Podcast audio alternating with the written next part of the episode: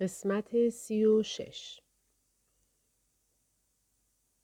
بلید که به دقت به گفته های ربیقا گوش سپرده بود گفت این دختر از کجا آمده و دختری را که فکر می‌کنی دختر من است اکنون کجاست؟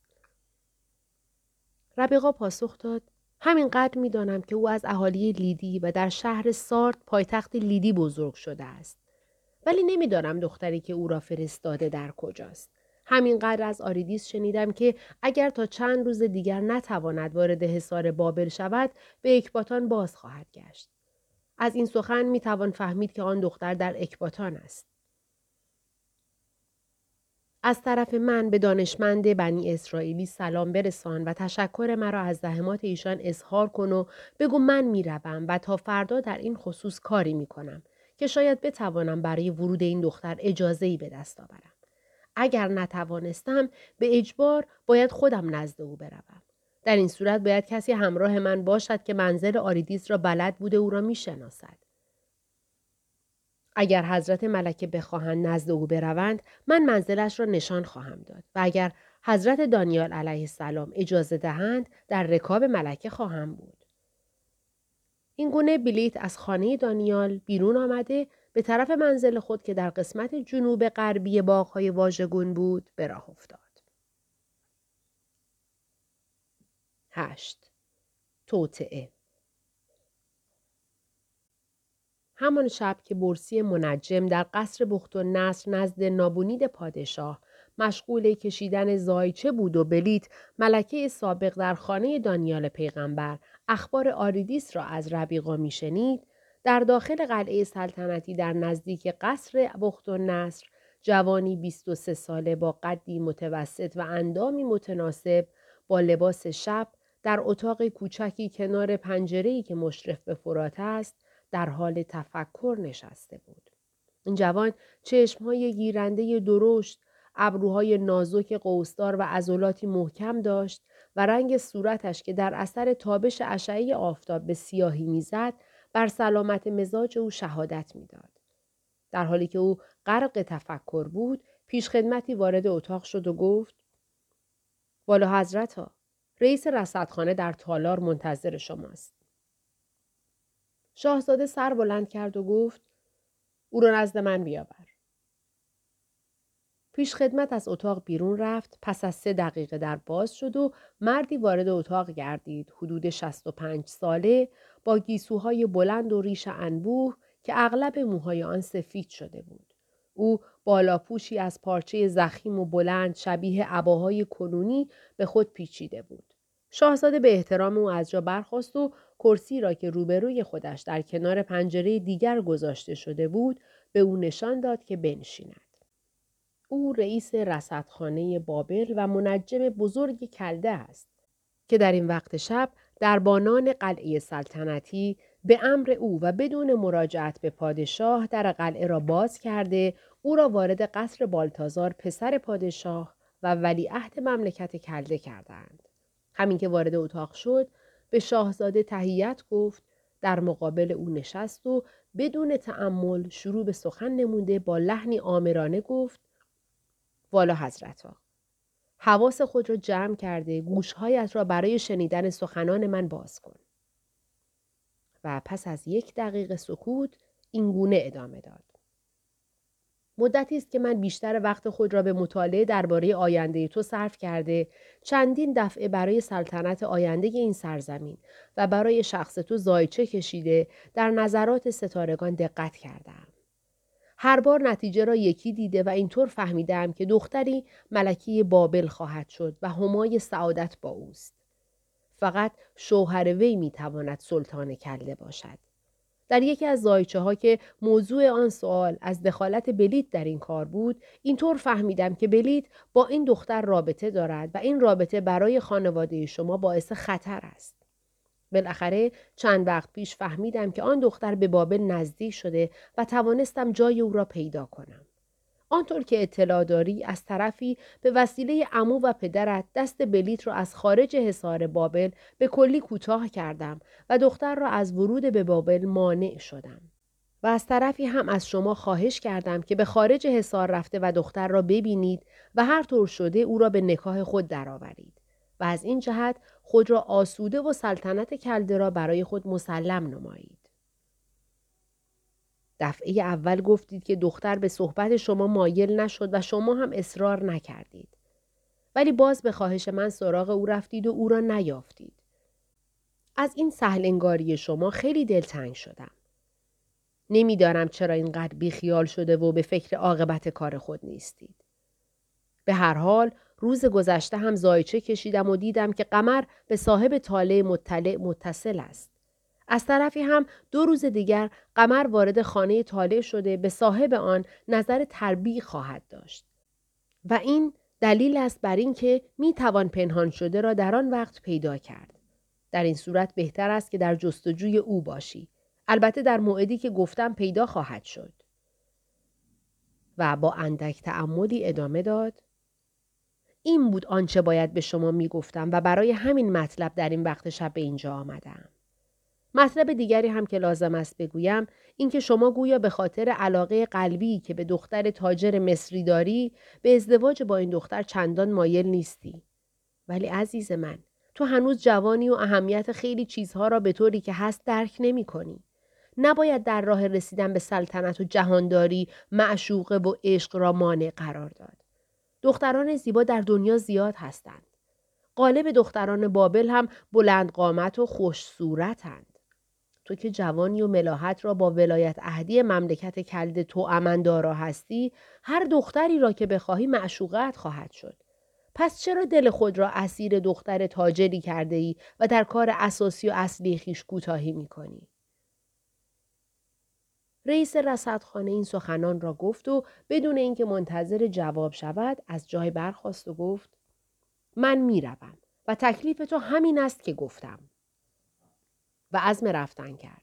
ولی همین که به در اتاق رسید برگشت و اضافه کرد راستی این را هم بگویم اگر متوجه شدی که بلیت با این دختر ملاقات کرده یا همدیگر را دیده اند دوباره به من مراجعه کن تا تکلیف تو را معین کنم.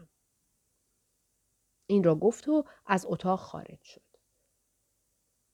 بالتازار که برای مشایعت منجم برخواسته و تا آستانه در اتاق رفته بود برگشته روی نیم تختی که یک طرف اتاق گذاشته شده بود دراز کشید و در دریای اندیشه های گوناگون قوطه ور شد.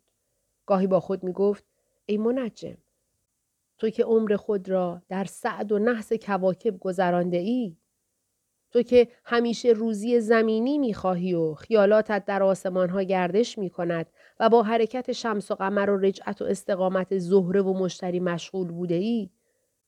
چه میدانی که ماه زمینی و نظرهای سعدی که روی همین زمین میانی ستارگان با شعور و سیارات با عاطفه اتفاق می افتد چه اثری در زندگانی اشخاص دارد؟ تو کجا عشق را می و گاهی نیز سلطنت و ولایت عهدی خود را به یاد آورده مصمم می‌شد که نصیحت منجم را با گوش دل بشنود از دختر مصری صرف نظر کرده و هر طور شده آن دختر لیدی را به چنگ آورد و با او ازدواج کند. او سرانجام در کشمکش عقل و عشق تحت تأثیر این دو عامل مهم به خواب رفت.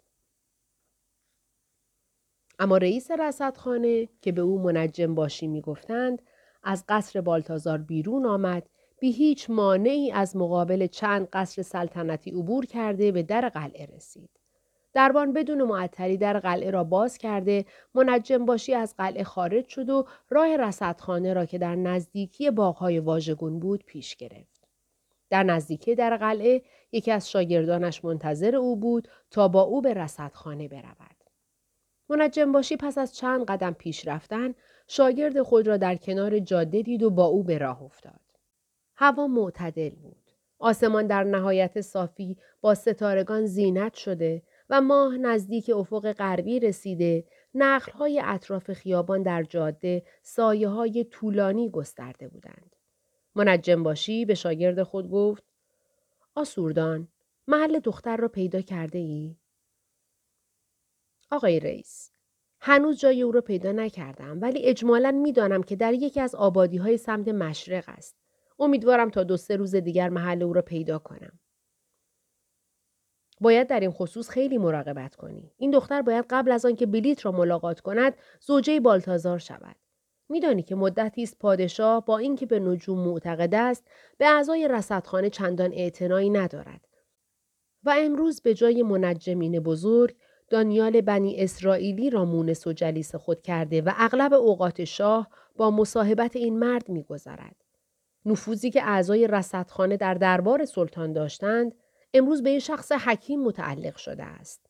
من از اینکه بتوانم پادشاه را متوجه اهمیت رصدخانه و اعضای آن کنم معیوس شده و می‌خواهم حداقل بالتازار ولی عهد او کاملا به این انجمن مهم معتقد باشد. اتفاقا اسباب این کار به وسیله تو کاملا مهیا شده است من می‌دانم که اگر بلیت دختر خود را بشناسد البته او را به بالتازار نخواهد داد و فورا وجود او را اعلام نموده اهالی بابل نیز این دختر را ملکه بابل خواهند خواند و ممکن است سلطنت کلده باز به خانواده بخت و نصر برگردد. آن وقت حال رصدخانه خیلی بدتر از اکنون خواهد شد. زیرا بلیت به هیچ وجه به نجوم معتقد نیست. ولی اگر بالتازار قبل از وقت با این دختر ازدواج کند پس از آنکه نسب دختر معلوم گردد بالتازار سلطان کلده خواهد شد و این کار را هم برای او کرده ایم. زیرا او و هیچ کس دیگر از وجود این دختر خبر نداشته فقط ما این خبر را به او داده ایم. حالا اگرچه تو بر حسب اتفاق چون معلم این دختر بوده به اسرارش پی برده و این راز را کشف کرده ای ولی بالتازار باید اینطور تصور کند که علم نجوم این خدمت را به او نموده و رصدخانه او را به سلطنت رسانیده است. و البته در این صورت رصدخانه باز دارای همان حیثیت اولیه خواهد شد و منجمین در دربار پادشاه بابل نفوذ اولیه خود را به دست خواهند آورد. حضرت رئیس امیدوارم این کار را بتوانم به انجام رسانده به رصدخانه خدمتی کرده باشم ولی استدعا می کنم مسئله نسب این دختر و کشف او را به هیچ وجه به من نسبت ندهید این مطلب را جز من و شما کسی نمی‌داند حتی خود دختر هم متوجه نیست که من نسب او را دانستم. من این مطلب را از بعضی کاغذها که به خط یونانی نوشته شده و نزد او بود حد زده و گردنبند طلایی را که در گردنش بود و زیر پیراهن خود پنهان کرده بود دیده و با خواندن خطوط آن یقین کردم که او دختر بلیت و از خانواده بخت و نصر است. من این مطلب را دانستم ولی خود دختر نمی‌داند که من به سر او پی بردم. از شما خواهش می کنم که نسبت کشف این مسئله را به من ندهید.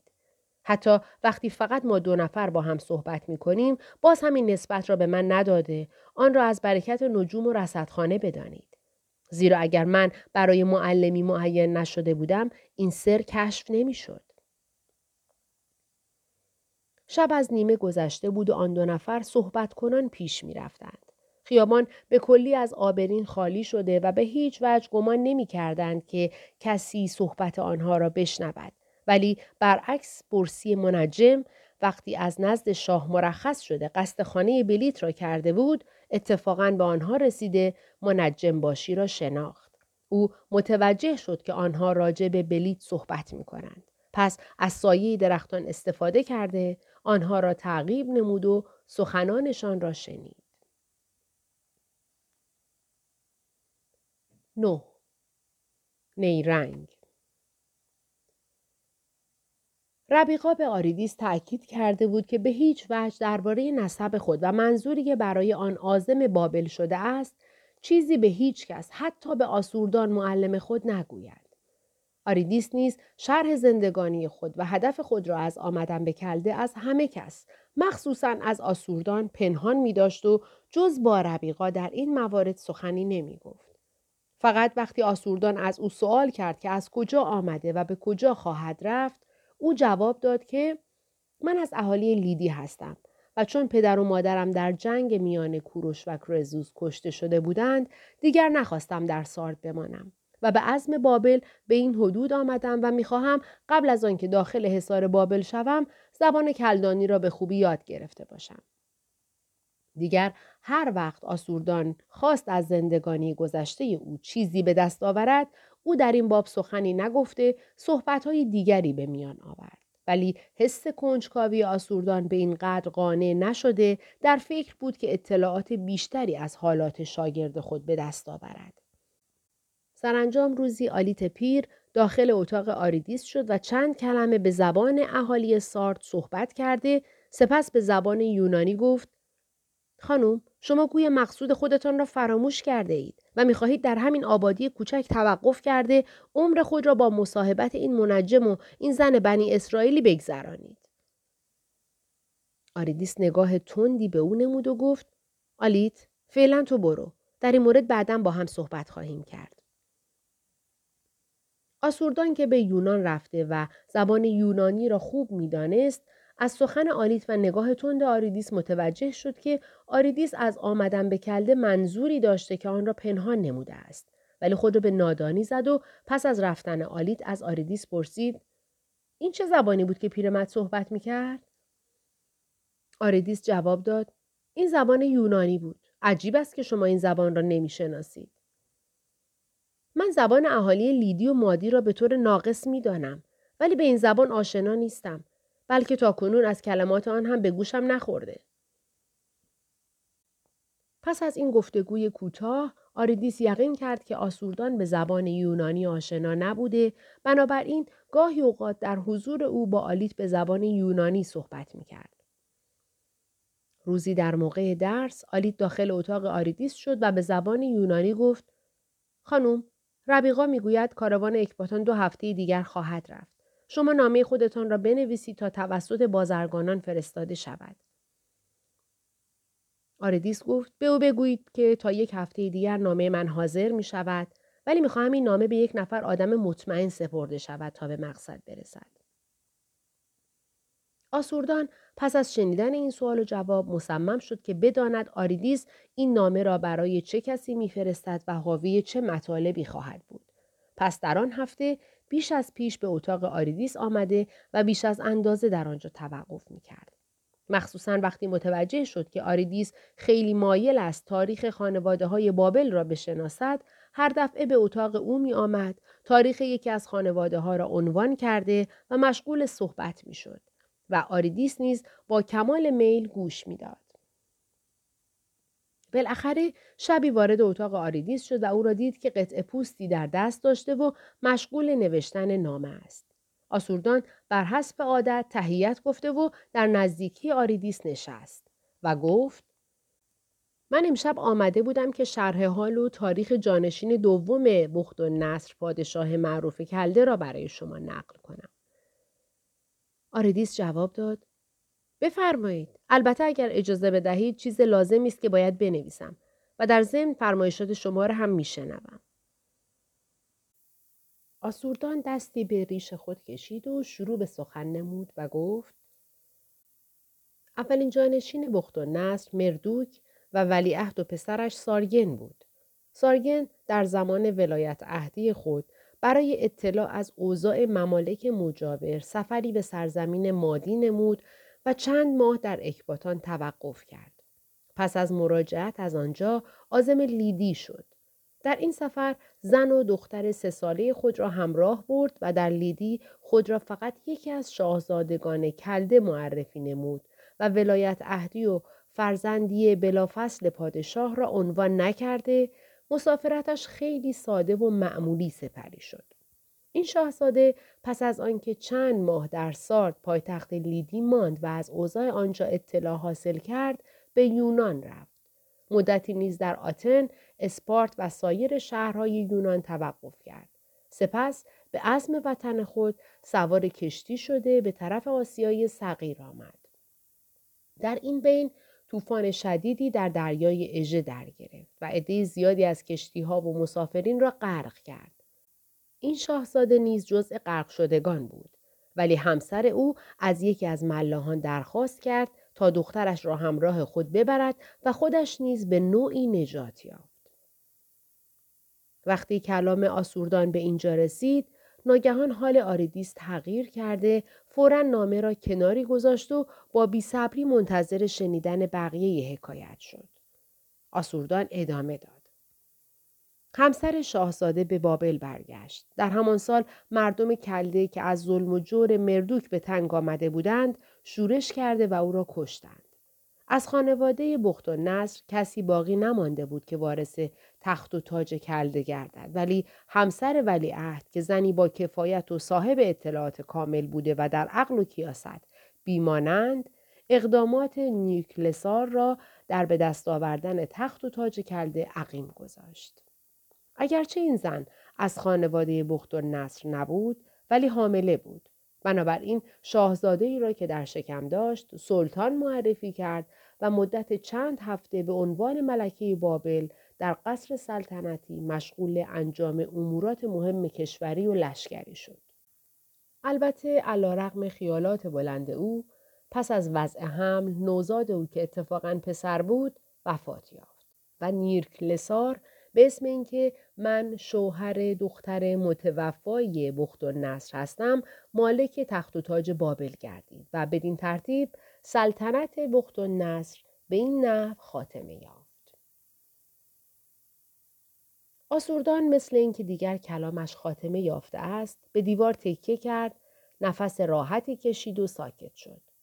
آریدیس که این حکایت را با همین تفسیر از آلیت پیرمرد درباره خود و پدر و مادرش شنیده و مقصد را نزدیک دیده بود یقین کرد که خودش دختر ولی عهد کلده و نوه بخت و نصر است. بنابراین با لحنی که آثار شتاب زدگی از آن نمایان بود گفت همسر ولی عهد هنوز زنده است؟ بله هنوز زنده است و اهالی بابل او را خیلی محترم می دانند. اسم این زن چیست و چگونه زندگانی دارد؟ اسم او بلیت است و در قصری که در زمان حیات شوهرش زندگی می کرد زندگانی به سر می برد. هنوز یکی از بهترین قصرهای سلطنتی بابل در اختیار اوست و یکی از باغهای واژگون مخصوص او می باشد. آریدیس که به این قدر از سوال و جواب قانع نشده بود دوباره پرسید ولی عهد چند سال پیش غرق شد شانزده سال قبل. در این وقت آلیت داخل شد و به زبان یونانی گفت خانم نامه را مرحمت کنید. قاصد عجله دارد که بتواند قبل از حرکت کاروان به بابل برسد.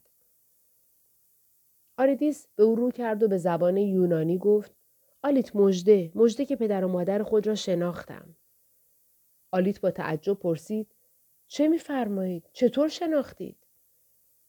بعدا برایت خواهم گفت. فعلا نامه را ببر. راستی صبر کن این خبر را در نامه بنویسم. سپس چند سطری در یکی از دو قطع پوستی که نوشته بود نوشت و آنها را به رسم اهالی لیدی لوله کرد. میان لوله که یک وجب طول داشت قرار داد و دو سر آن را محکم کرده به دست آلیت داد. او نیز نامه را گرفت و رفت. در این هنگام آریدیس و آسوردان هر دو به چیزهایی تازه که انتظار آنها را نداشتند رسیده بودند و چون نمی توانستند با یکدیگر در این باره صحبت کنند در سینه هایشان از حبس این همه شعف احساس تنگی کرده می‌خواستند از دست یکدیگر خلاص شوند.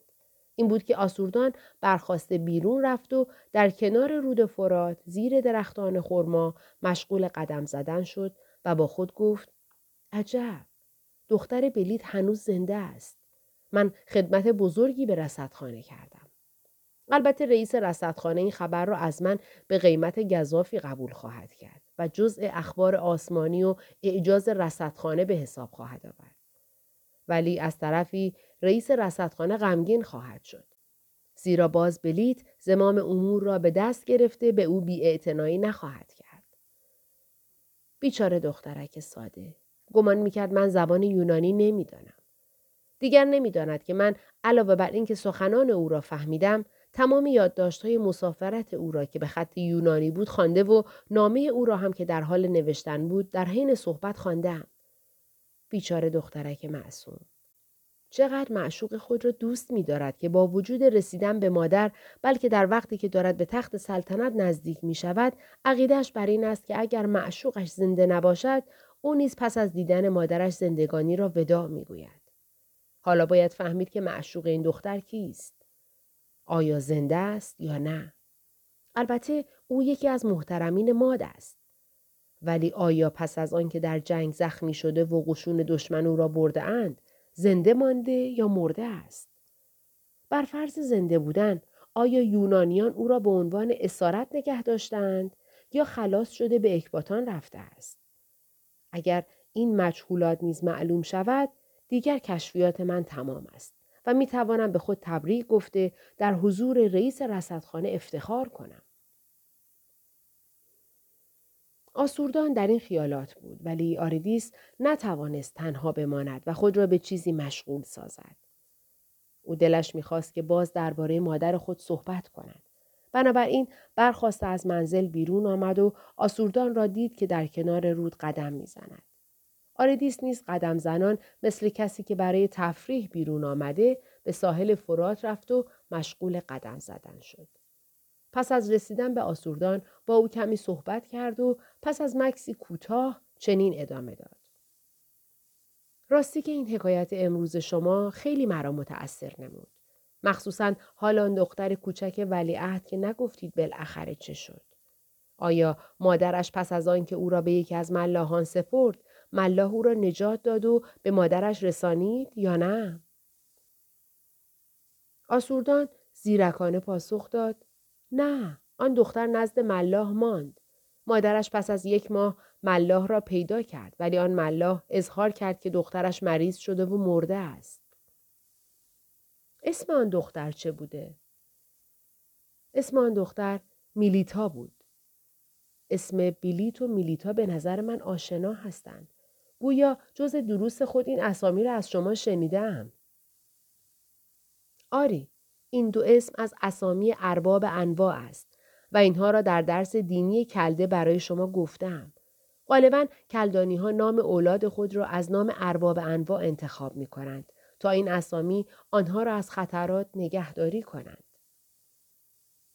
سپس آسوردان تبسمی کرد و گفت خانم شما خیلی کنجکاو هستید و می‌خواهید جزئیات هر چیز را بدانید. من این مطلب را امروز به خوبی متوجه شدم.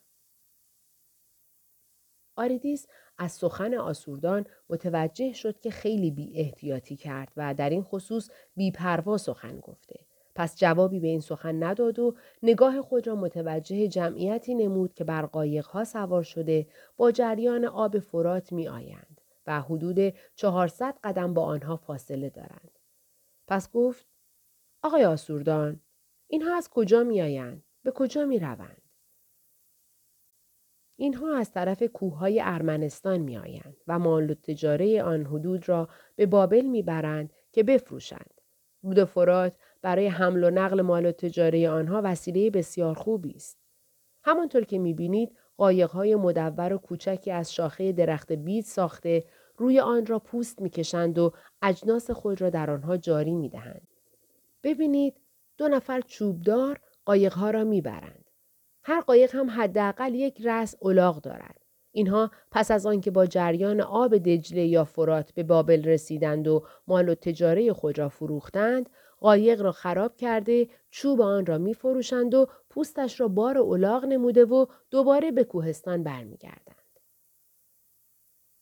آسوردان عملا جزئیات کار این مسافران را مفصلا شهر داد و سپس گفت خانم من همه اینها را گفتم تا شما به زحمت سوالات پی در پی نیفتید چون می‌دانستم شما از تمام جزئیات این مسافرین از من سوال خواهید کرد آسوردان با این صحبت توهم آریدیس را درباره خود به کلی از بین برد سپس رو به او ادامه داد خانم من باید فردا در رصدخانه باشم. پس لازم است که امروز به بابل بروم و پس فردا دوباره سر وقت درس شما اینجا بیایم.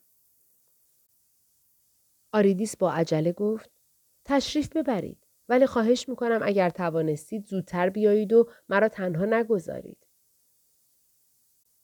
پس از گفتن این سخن دست به جیب خود برده چهار قطعه سکه طلا از سکه های لیدی که نام کرزوس در آن نقش بود بیرون آورده به آسوردان داد.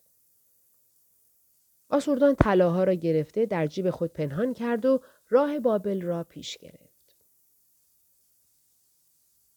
ده پیغام دروغ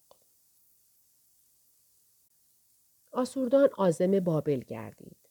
غیبت او سه روز بیشتر طول نکشید. ولی در این سه روز در رصدخانه بابل ترفیع مقام یافته بر احترامات او افسوده شد.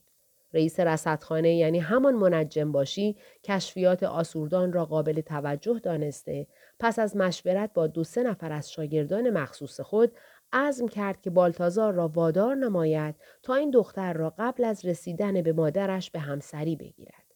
پس فورا به دیدن بالتازار رفت و به او گفت که از اوضاع نجومی اینطور فهمیده که سلطنت کلده. پس از مدت کمی نصیب کسی خواهد شد که با دختر معینی ازدواج کند و اظهار داشت که این دختر را پس از کشیدن چندین زایچه پیدا کرده و محل اقامت او را به دست آورده